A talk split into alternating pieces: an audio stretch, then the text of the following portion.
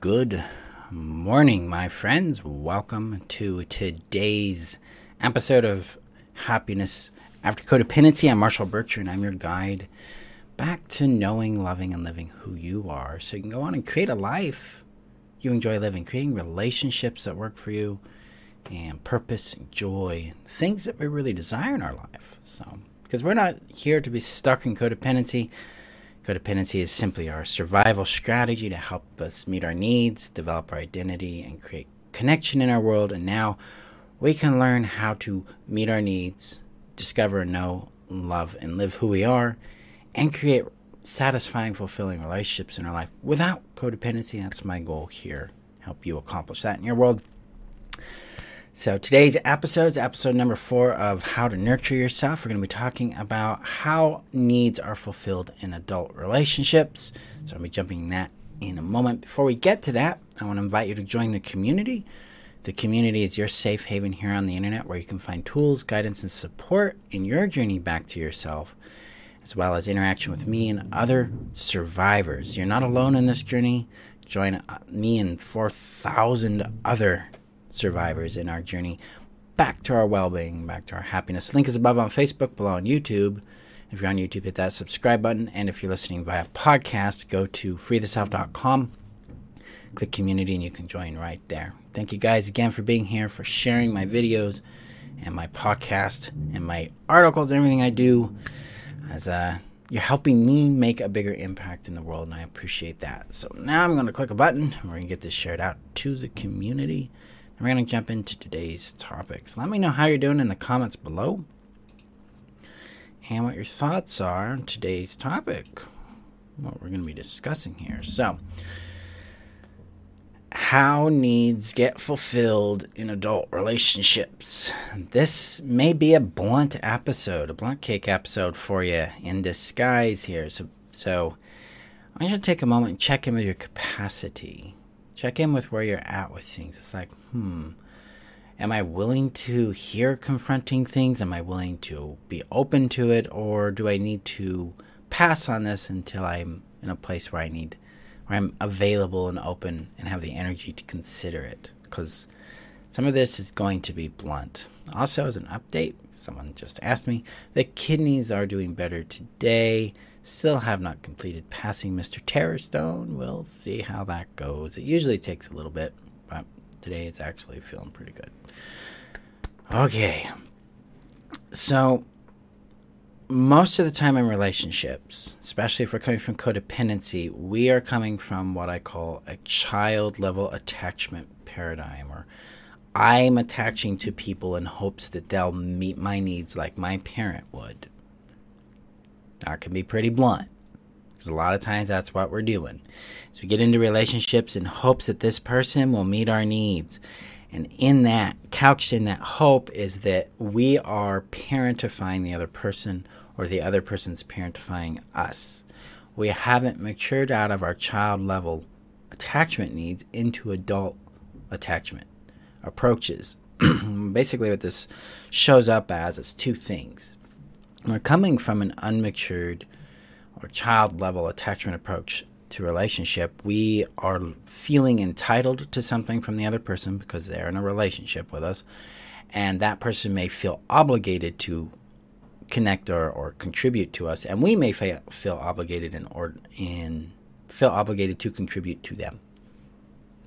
So what happens is the foundation of the relationship is based on entitlement and obligation. This is where expectations come out sideways as passive-aggressive comments, as punishment or upset or anger that they didn't do the thing, or that we didn't do the thing, and now they're upset that we didn't do the thing for them. We didn't mind read them or something. Yeah, th- this is where a lot of relationship dysfunction exists. This is where a lot of pain exists. This is where we have to mature ourselves and grow into an adult level of relating. Okay, so so what this looks like is, rather than entitlement and obligation, where we believe the other person is obligated to meet our needs because they're our par- partner. You know, hey, this is my wife, this is my husband, this is my girlfriend, this is my boyfriend. they're supposed to meet my needs. That's the job. That's that's what the relationship is about. That isn't true. That isn't true at all. Because as an adult, we are responsible for our needs one hundred percent of the time. There are cats in our yard. We've got to manage them. In relationship, it's not about obligation. It's about consent and privilege.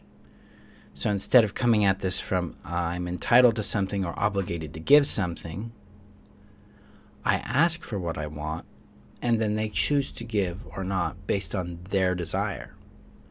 And it's that want, that desire to contribute, that dif- differentiates a child-level relationship to an adult-level relationship. Because in child-level attachment relationships, people are obligated. I have to do this or they're going to withdraw their love from me, or I'm going to get punished, or et cetera, et cetera. It feels like there's a threat there.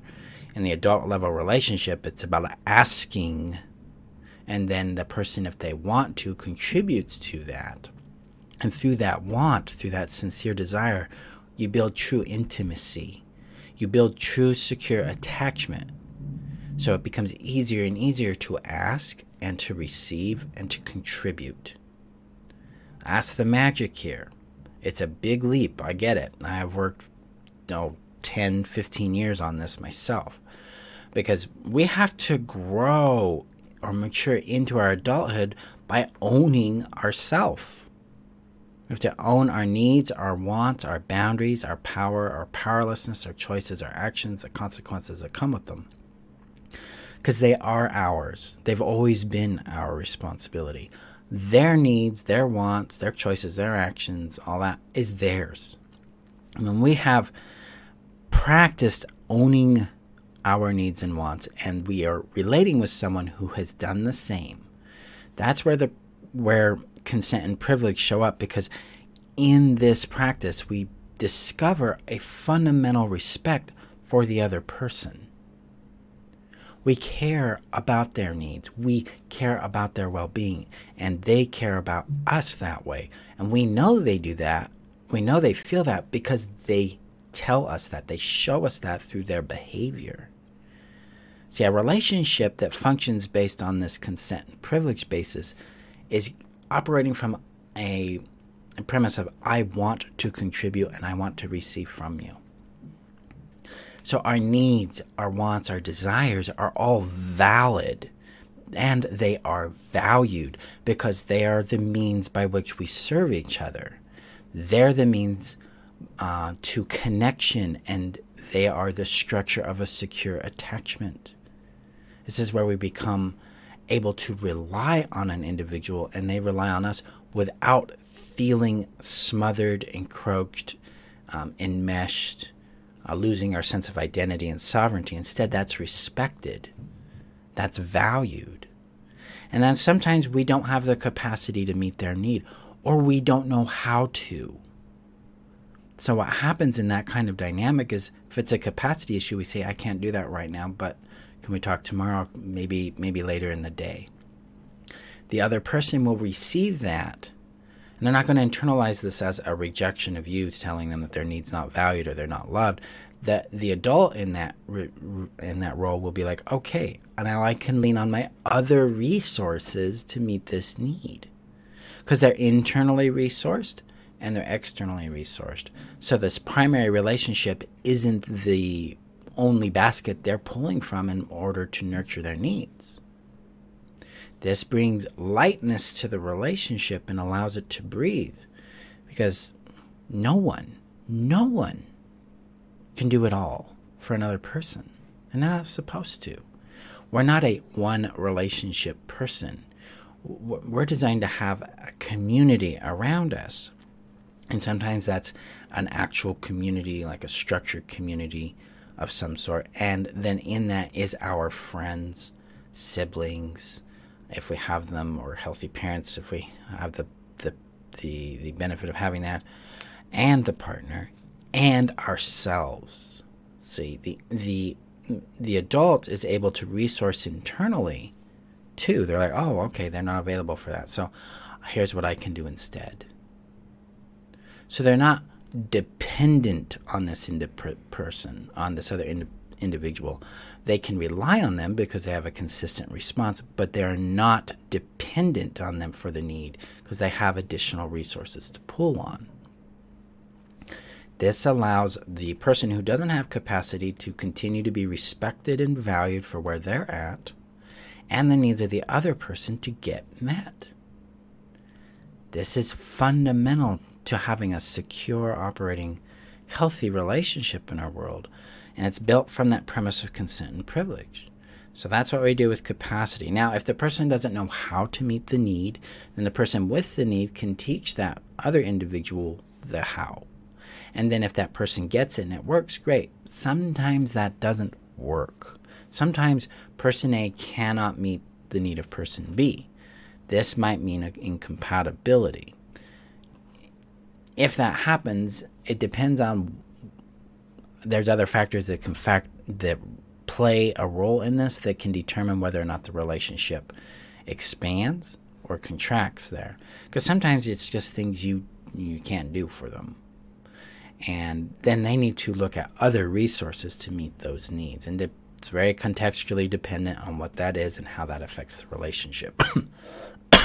And that's really a difficult place, but that's also a place of respect. It's like, oh, I, I know I can't do this for you, but I, I also support you in getting that need met where it works for you.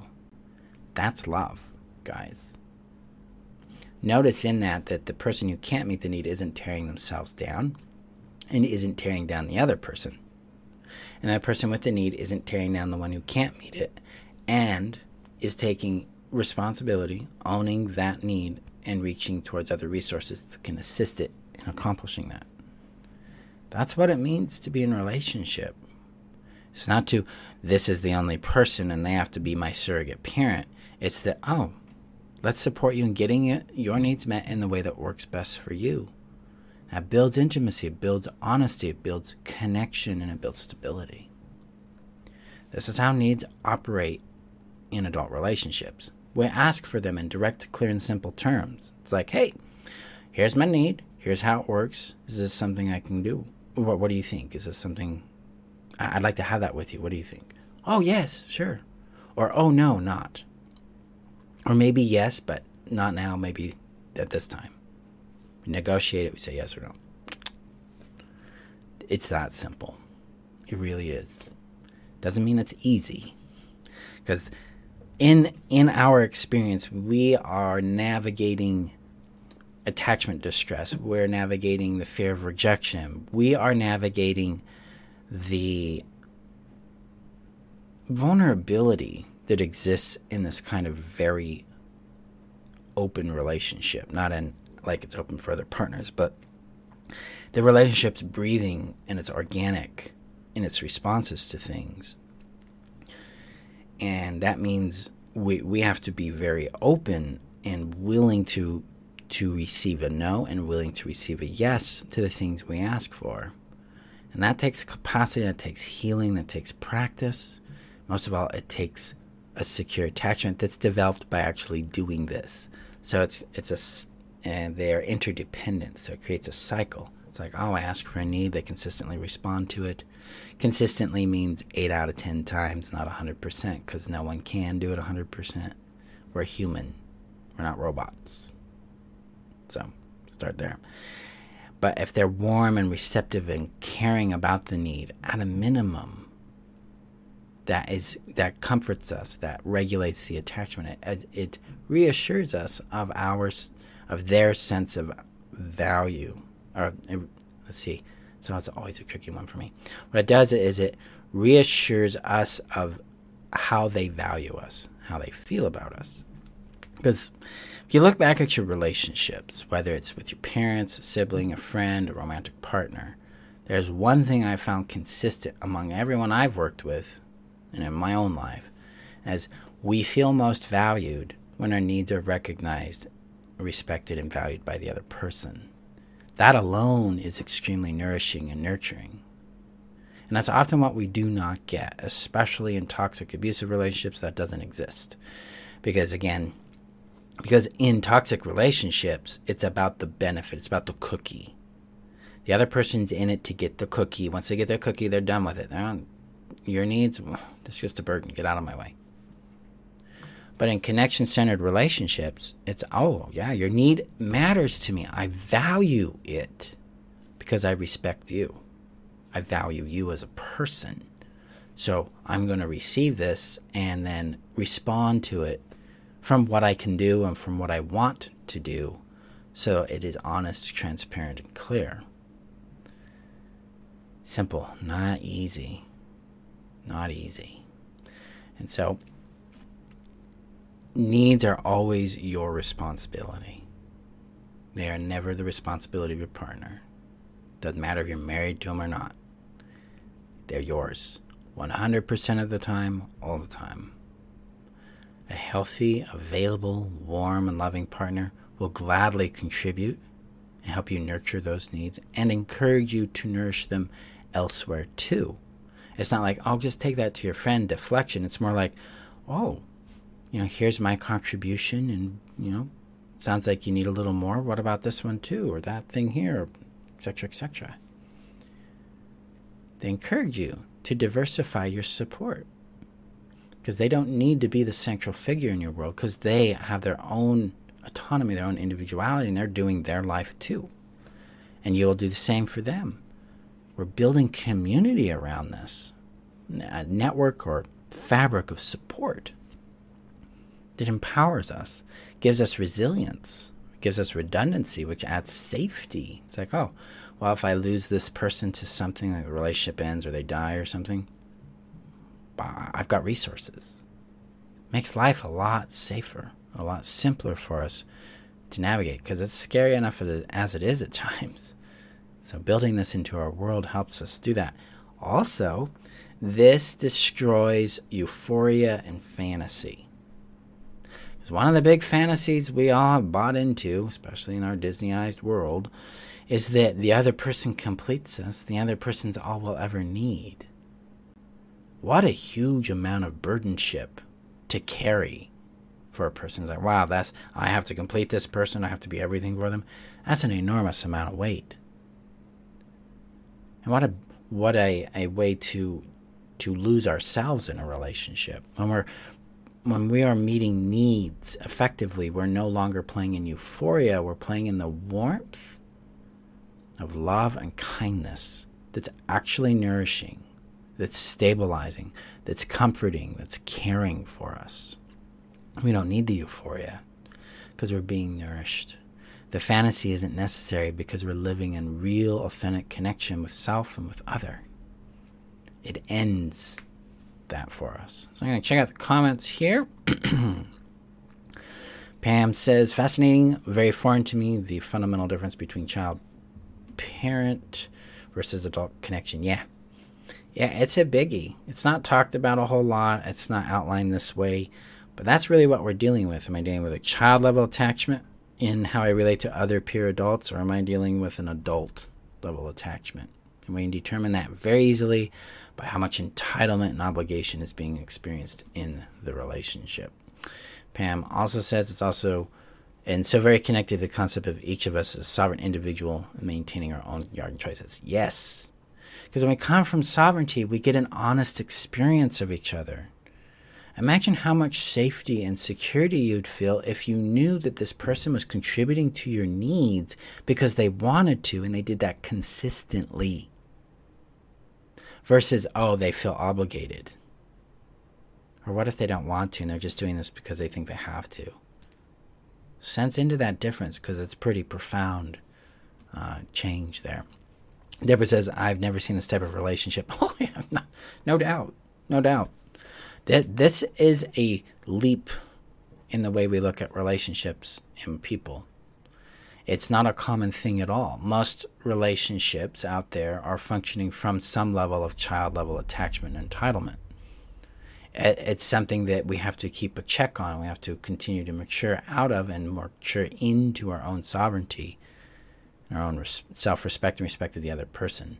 And the majority of what we see on T V, listen to in the media and our music and books, Nicholas Sparks and stuff like that, this, it's all child-level attachment. It's all this need for someone else to provide safety, comfort, nurture, and let us discover things. Those are valid needs, but they're valid for a child-parent relationship, not a peer-to-peer relationship. Because peer or adult-level relationships fulfill or operate in four categories. That's companionship, intimacy, support, and play. Those built on the foundation of consent and privilege, you get fulfillment when it's compatible. So they're very different uh, approaches there. Shani says, kind of hard to hear, yet feels so right and very respectful too. Yeah, it is hard to hear. It is, because it's like, oh, I can't demand somebody to take care of things for me. I have to do the hard work of asking and being vulnerable. It's really difficult. It's a challenge. But the reward is worth it, because the sense of rest and security you feel in your body and in the relationship, it's profound. And that's really what we're going for. We want to feel loved. We want to feel safe. We want to feel playful. We want to feel seen and valued, right? This is how we actually accomplish that. And it's a, it's a leap. Azara shares, yeah, realizing there is a false narrative in society that tells us it's not easy. If it's not easy, it's not healthy. I see that different now, because relationships, like you said, take healing and practice and can be uncomfortable. You said it. Uncomfortable, absolutely. In fact, usually in the early stages of relationship that's actually operating in a healthy way, it's going to be fairly uncomfortable, mostly because you're doing things that are not the normal for you. I mean, if you come from codependency and you're operating in a healthy way, it's going to feel foreign, uncomfortable, and challenging. That's good. It's a positive signal that you're standing up, you're asking for things, you're saying no, you're drawing boundaries, you're learning how they work, you're sharing how you work, you're seeing what happens. You're not trying to control the outcome, you're discovering that outcome. That's the magic of, of developing a healthy relationship there. And then Shani shares, just the idea of someone would actually value and respect my needs, uh, are able to contribute, seems so nourishing. Yeah, exactly. Because they want to. So in, in codependency, our history is that we have been neglected. We have lived in a transactional relationship. Okay, I'm going to get this need met when I do this for mom. And sometimes mom will do that, or dad will do that, or whatever. And we learn that transactionalism is how love works, and that's not true at all. This, this relationship approach is completely outside the realm of transactionalism. It's all about connection, and it's about a sincere desire to contribute and then receive and then ask. That's how it works. And it takes it takes work, but it also takes being with the right person. It takes being with someone who understands and values this too.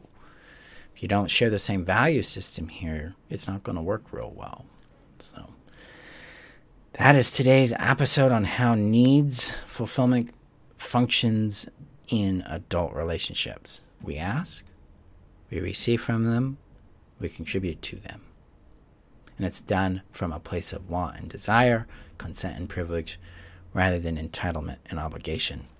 Now, if this is something you would want to start to master in your world, and start to discover people who do this and start to put this into practice, the Nurture Course is going to give you the foundation for this practice in the interpersonal nurture segments that I teach in the course. The course starts this coming Monday, October fourth, for the live version. The recorded version will be available uh, later in October for you to, to enroll in. If you're already a member of the Heal Yourself Strategy, Know Yourself Strategy, or the Relationship Strategy or Relationship Essentials courses, you have access to this already. So if you want to join us, the link is above on Facebook, below on YouTube, and in the description if you're listening via podcast. It's also on my website. If you go to courses, Healing Codependency, and click on Nurture, you're ready to go there. So yeah, so come and join us and learn how to master nurturing your needs within yourself and begin building this kind of kind, loving, and truly nurturing connection with others in your world. So there you go, guys. I appreciate you. Thank you for being here. Thank you for doing the daring work you're doing. This is not easy stuff we're doing, but the that's the journey. You're becoming healthier and healthier, which will long-term produce more well-being and happiness in your world. So there you go. Okay, I'll see you guys in our next episode. Be safe out there. Bye-bye.